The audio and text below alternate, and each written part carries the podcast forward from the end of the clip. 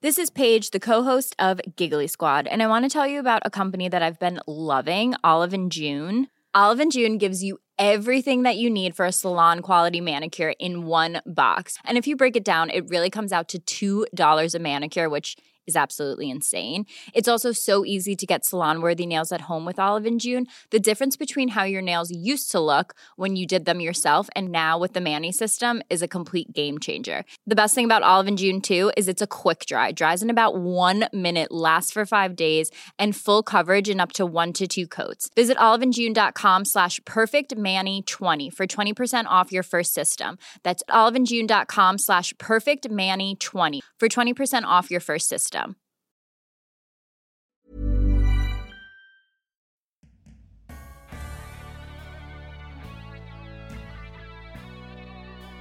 Most of my life, I've worked to a goal. You achieve the goal and you work out where the next one is, and you work out how to do that. You know, and it's then you get this thing that sort of takes you by, from left field and gives you an opportunity that you could never have dreamt of. Welcome to Don't Stop Us Now. I'm Claire Hatton. And I'm Greta Thomas, and we're here to share fascinating stories and advice from innovative and pioneering women around the globe. Plus, don't miss our regular how to episodes where we dissect a specific career issue or problem. In fact, this is your chance to let us know what other topics you'd like us to explore. Email us at hello at don'tstopusnow.co and we'll choose one of your suggestions for our last how to episode of 2018. Indeed, we will. Now for this week's episode. Hello, dear listener. Our guest today is Dr. Fiona Wood, a world leading burn specialist, an innovative and respected surgeon and researcher. She's a former Australian of the Year for her pioneering burns research and innovations. And pretty incredibly, she was also voted the country's most trusted person for six successive years. Incredible. It certainly is. Fiona was thrust into the media spotlight in 2002 when 28 victims of the Bali bombings were flown to Perth in Western Australia to receive life saving burns treatment. She oversaw an incredible response team with 19 surgeons and more than 100 medical staff under her direction.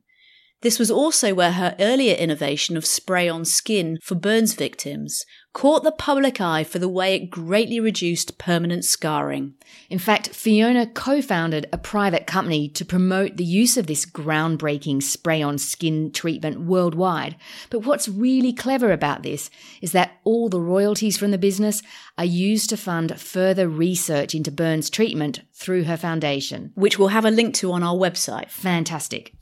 In this episode, hear Fiona talk about her absolute passion for what she does and the responsibility she feels every day in the operating theatre. How she copes and consciously fosters resilience, having seen so much suffering firsthand.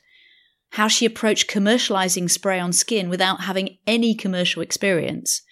And her memories of the remarkable experience of being Australian of the Year.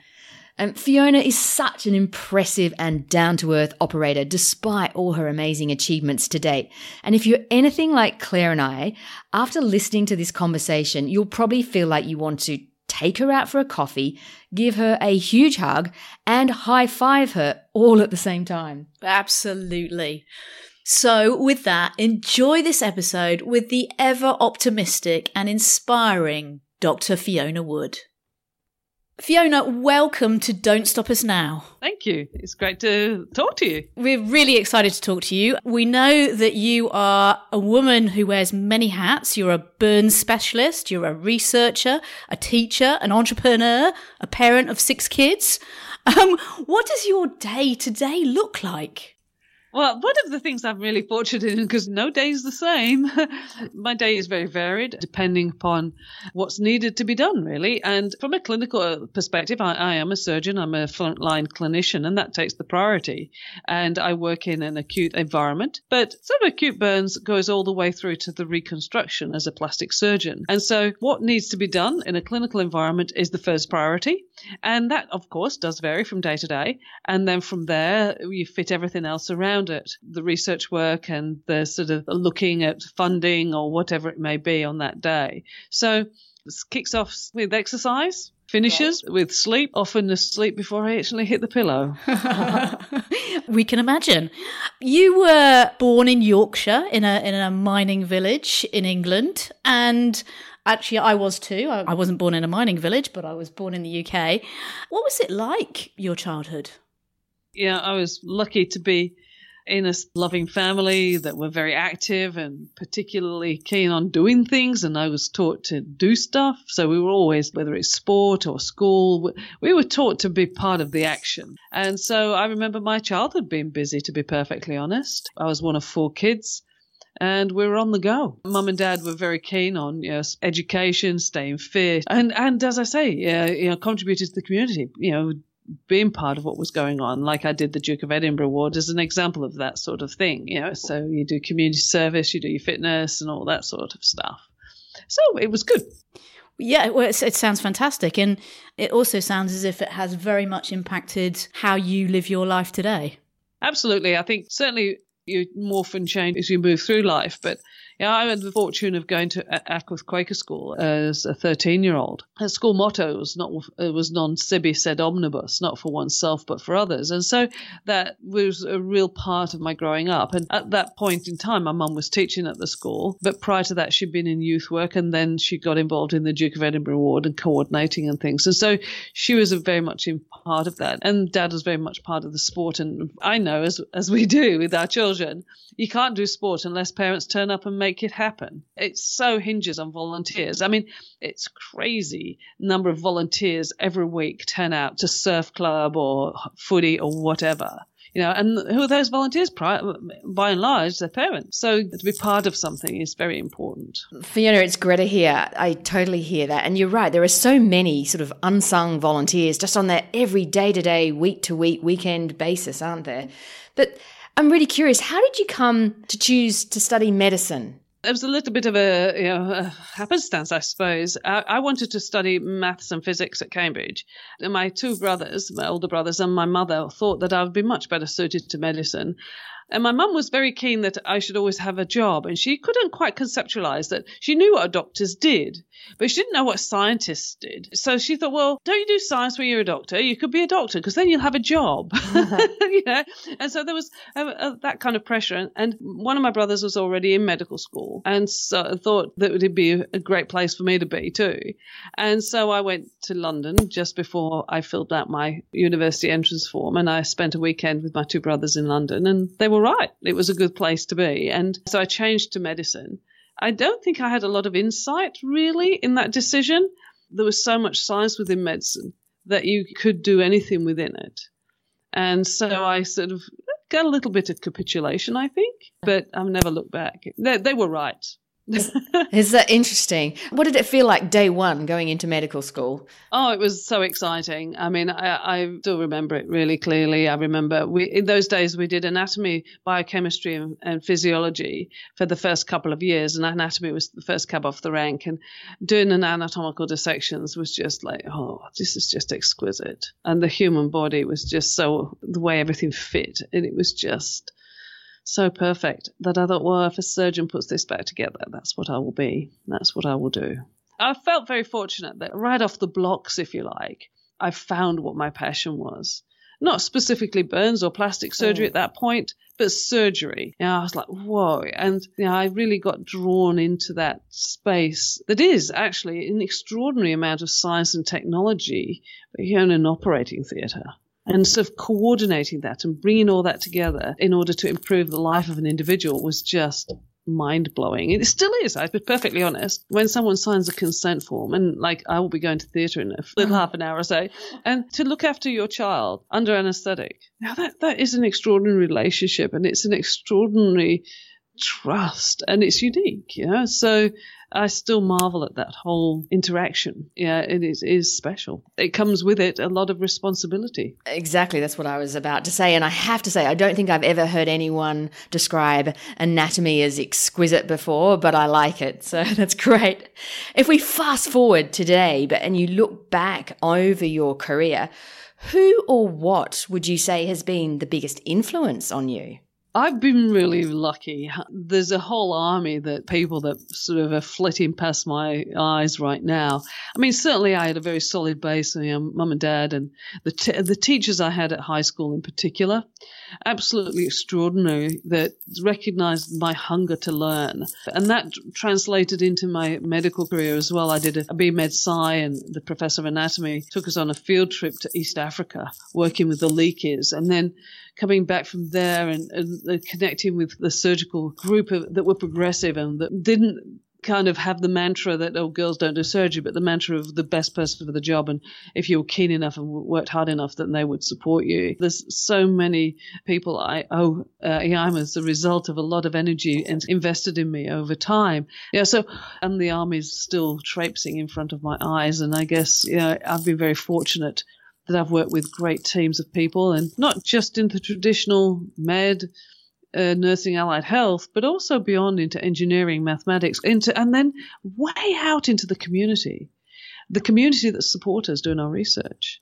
We can't do that without a whole lot of support. Everybody makes this happen. Who's been biggest influence? Wow. There's a big, big mountain of human energy that's I've been fortunate to be connected to. That's fantastic. I've read that positivity is very important to you. I'd love to hear a, a little bit more about your philosophy on positivity or positive thinking. I think maybe genetically some people are glass half full and some half empty, and I know which end of the spectrum I'm at. I'm a kind of crazy rabid optimist, and so that's I have to disclose that because awesome. clearly, clearly that will colour my answer. But you know, we know now from a neurophysiological perspective that if you think happy, you play happy music, uh, then dopamine in your brain is released, you know, and smells and all these things that you like. One of my daughters, uh, when we had a great experience one time when she was a teenager turned around and said, Mum, I'm going to put that in my memory box. And I think we could all look at our, our good memory box where we have the good memories and take them out now and again. And, and music's an obvious one, isn't it? You, are driving along and there's a song comes on yes. the radio. You think, oh, God, I remember. And it makes you feel good you know, so having things in your memory box that you can take out to energize you is a good idea, I think. Even if, like my mum said, Oh, I miss you. I said, Well, you know, with that perfume that we really like, put it on a hanky and then put it in your pocket. And so have a smell now and again. And then you remind, we'll have a, that connection, that memory that we're together. Yeah, love it. And we're big believers and practitioners wherever possible of positive psychology. And yes, I've heard, I haven't heard the memory box, but I've heard a talk of a sort of a memories jar or the, and the, the wins jar, you know, just those things that made you feel great. And as you say, capturing them, then referring back to them. And moving topics, but actually to quite a uh, pertinent memory for me. The first time I really heard about you, Fiona, was during the Bali bomb in 2002. And I heard about you actually because my husband very sadly died in the Bali bomb. And so I knew some people who actually were at your hospital that you were treating. So, you know, that must have been quite a, a, a seminal moment for you. I know it certainly was for me. What did you learn from that whole experience? Well, first of all, my heart goes out to you. Thank you. So it was a devastatingly sad time.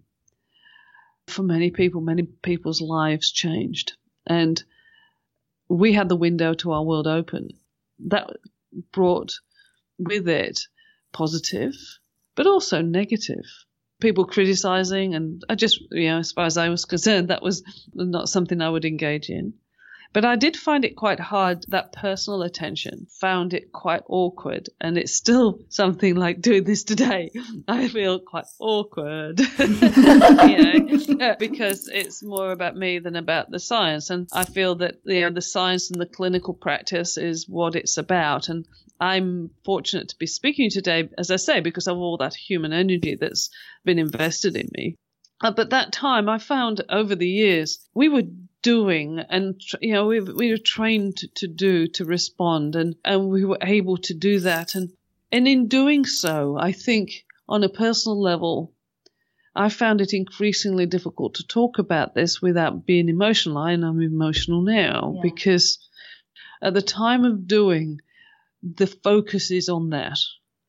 And as you reflect afterwards and it's not I've seen so much suffering over my life that it becomes, you know, it's almost accumulating. This wave is building. And yes, we're able to treat better and treat differently, but I have to also really control that wave of emotion that could swamp me if I wasn't the rabid optimist and that I make an effort to connect so that we have a team resilience that is stronger than each, and each of our individuals' resilience. I mean, I, I for one am very thankful that you have this rabid optimism because, you know, to put it into context for our listeners, what what happened was that I think about 28 patients were flown down from Bali to Perth where you treated them and you treated them with a, a new cutting edge spray on skin which... I think it's interesting because it wasn't actually new. Some of that was why we came under uh, some a little bit of negative pressure from some people said, "Well, how can you do that experiment on people at that time?" And so, well, we're not. This is what we do. We had been exploring cell-based therapies, looking at the whole concept of taking your skin and your skin cells specifically, and stimulating and expanding that so we can cover bigger areas of skin loss as quickly as possible to reduce the scarring. And we first sprayed skin cells, Marie Stoner and I worked together from 1993. And by 1994, end of and beginning 95, we were spraying skin cells on. And then we developed a kit which we could take to the bedside. And all this had been going on for quite some time. Yeah, amazing. And as I say, the window to our world was open and everybody said, well, how come you're doing all these different things? And we said, well, this is what we've been working on. This is our research. But at that point, it was our standard of practice. It was what we did in our burn service to give the best possible treatment that we could. And so it was a, a, one of those urban myths that we did it at that time, but it was actually just people became aware of it at that time. Interesting. Fiona, I want to go back because you talked about resilience, both team resilience and individual resilience. And certainly, I think the medical profession is one that comes up against things that can be perceived as extremely sad and sometimes tragic on a regular basis. And so, how do you manage both your own resilience and your team's resilience? I think uh, personal resilience is an interesting one. I think you can uh, you can practice it, you can grow it, and certainly it's an important part of, your well-being. And I think it's all linked in with all the other things, isn't it? That kind of you know getting enough sleep, eating properly, yes. exercising, uh, being conscious of your health and wellness. Mm. Yeah, and resilience is all tied up in that. Then that's what you bring to the party, if you like, and then you see things at work that are uh, that can be profoundly erosive. And when you work in a team uh, situation, you can recharge those, your batteries from those around you. And the more you invest in that team, the more capacity for that team resilience has to grow. And so, you know, it's not always sunshine and roses every day. And when you're feeling a bit down, you're in a situation where, you know, you know that you, you work well with the team, you're connected, you, you have that sort of connectivity, then the resilience of others through that connectivity get you up and over the, over the hump and away you go again.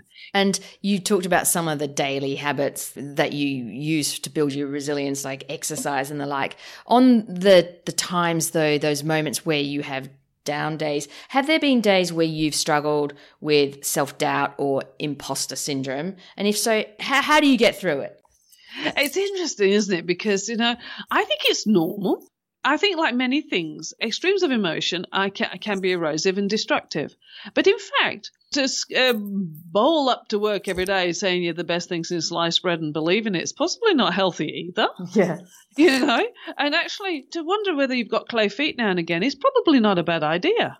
But to ha- to be crippled by the fact that you may think you've got this facade in front of you and you've nothing behind it clearly is pathological. But I think in that middle road, yeah, you've got a, a, healthy regard for understanding that you might not actually have the answers to everything. it's not at all a bad thing. And so, yeah, some days you think, oh, goodness me, how can I actually do this job? Do I know enough about this? Do I, how can I actually improve? How can I work out how to do better?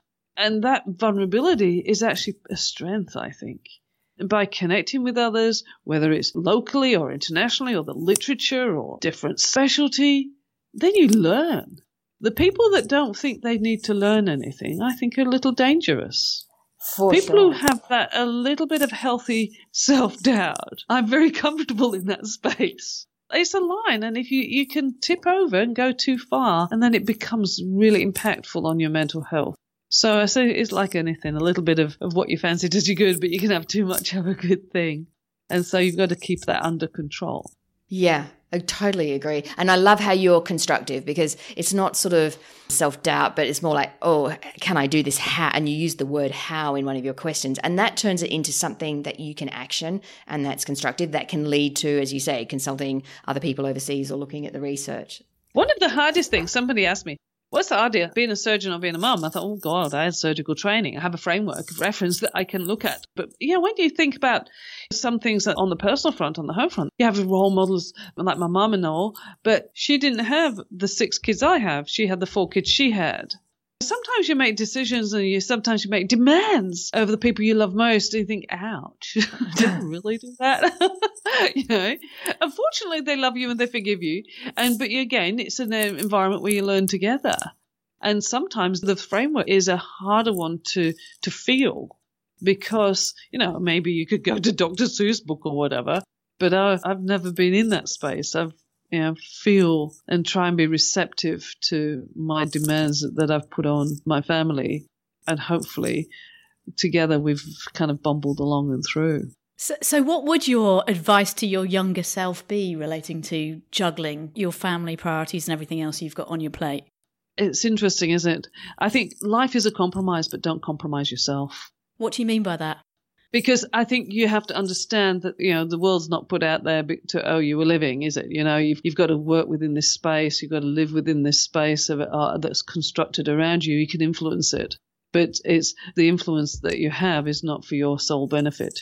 And the the sooner you learn that, the better, because the decisions we make individually about our health and wellness, for example, affect us absolutely, but they affect the whole community. So I think compromising because of a situation but when it, that compromise comes to compromising yourself, your beliefs, your values, that's clearly a line you have, you need to be drawn. So your advice to your younger self would be not to compromise your beliefs and your values. Yeah, that understand life is a compromise. Yes, however, you've got to stay true to your beliefs and values, and you know integrity, honesty are so fundamental. Yeah, it's finding that that balance, isn't it, between that compromise and, and your values and, and boundaries. Yes. Mm-hmm. I, I know, you know, one of the things that you've been doing that probably not that many burn specialists are doing is you've actually been commercializing a lot of your research with this with the spray on skin. What have you learned through that process of getting something commercialized? I think that's, I mean, a process that Marie and I started 20 years ago. Uh, certainly, it was a very steep learning curve at the beginning because we were working way outside our frame of reference and training scientist and a surgeon, what do we know about marketing and funding, business, etc.? Commercialization was pretty skinny. And like many things, then it's all about the team, building a team, building a team around you. What do I know about IP? Not a lot. Therefore, we have to work with people who don't understand that. And so you build a team and the commercialization side of things is something I'm not involved in now because it's up and running and off and off it's gone because it's you know it's not a core skill set of mine. Though I had an exposure and, and I was at the privilege to drive it and to drive it early and in those early stages is when many things kind of fall by the wayside. But I had and Marie and the, collectively we had the passion and the energy to make sure it didn't fall by the wayside before we had it sustainable by building a team around it that could sustain it. So I think what I learned was that you can't know everything and you can't expect that of yourself, but the only thing you can expect of yourself and others is to do your best. And it sounds trite, but to bring your A game to the table is the best you can do. And that's all you can expect of others. And recognize how many of those A games in which particular fields of endeavor you need to make a particular subject sustainable is the key, really, because things aren't simple and you need to understand how to work together and how to work across boundaries. And I think our young people do that better than we were. We were a bit siloed in our education and training. And I've had the privilege of being able to break down a few of those silos. And certainly these days, you can see with double degrees and all sorts of different things that go on, that education is in some part less siloed and the the young folks can talk the language across boundaries in a way that we didn't na- do naturally yeah so i think that's kind of progress Yeah, absolutely. And and talking of progress, there still aren't that many female surgeons, but when you first started, um, there must have been very few. What was your experience like? I think I actively sought people that were going to support me and help me through this whole business. And so, you know, when we've had a period of time recently looking at harassment in surgery and bullying and all those things, I, I stepped back and I thought, yeah, it was there. I could see it. But I was too busy running in front ahead of the pack to actually let it stick from my perspective. I did cop a bit here and there. I always laughed and thought, well, you have to be bigger and uglier than that to get me down. and just kept on moving, you know. So I was fortunate in, in that it wasn't for me such that it was impactful. I managed to uh, push on through and push past it.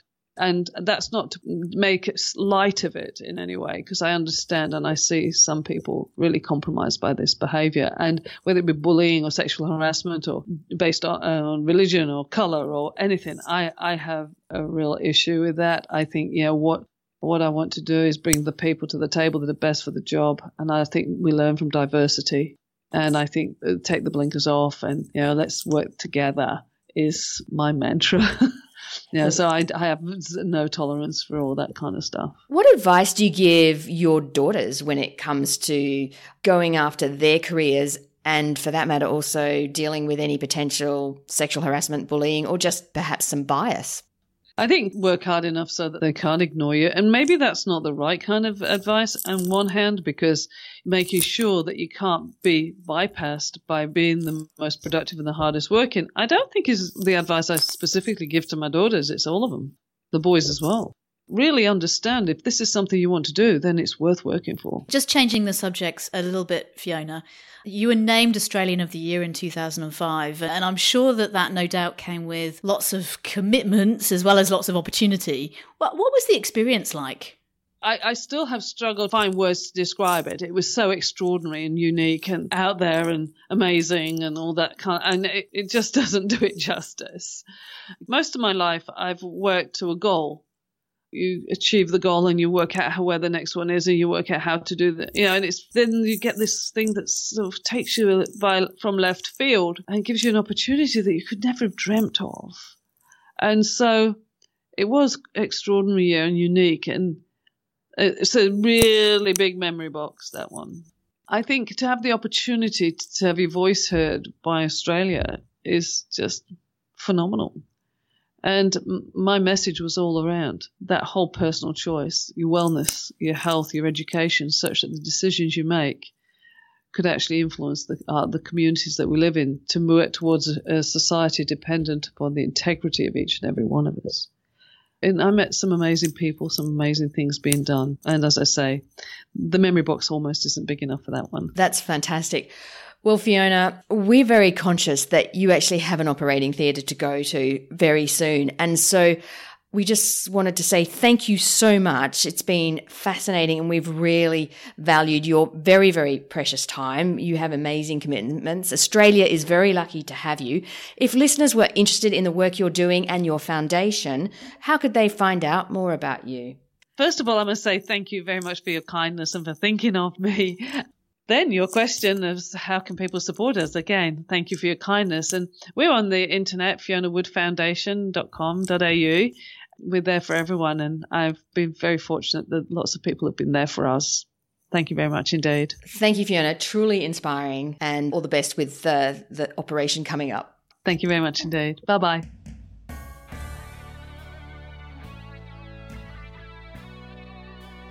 Phew, I'm so glad we finished that interview on time. Yeah, it was a bit stressful, wasn't it? We knew we had to finish precisely at a certain time as Fiona had an operation to perform. And sure enough, just as we were saying goodbye, she literally received the message that her patient was on the operating table. And she sounded so calm. I guess that's all those years of experience. It must be, it must be. You know, what I love about Fiona is her honesty and openness. There were moments in our conversation where you could really hear the emotion in her voice when she thinks about some of her patients. She doesn't pretend that every day is sparkles and rosy, but at the same time, you can so feel her passion and her positivity and her energy for what she does. And gosh, does she do a lot. Sure does. So that's this week's episode done and dusted. If you've enjoyed this conversation, why not pay it forward and share it with a friend? See you in two weeks' time when we'll take you from the operating theatre to cutting edge artificial intelligence. See you then! Ciao for now.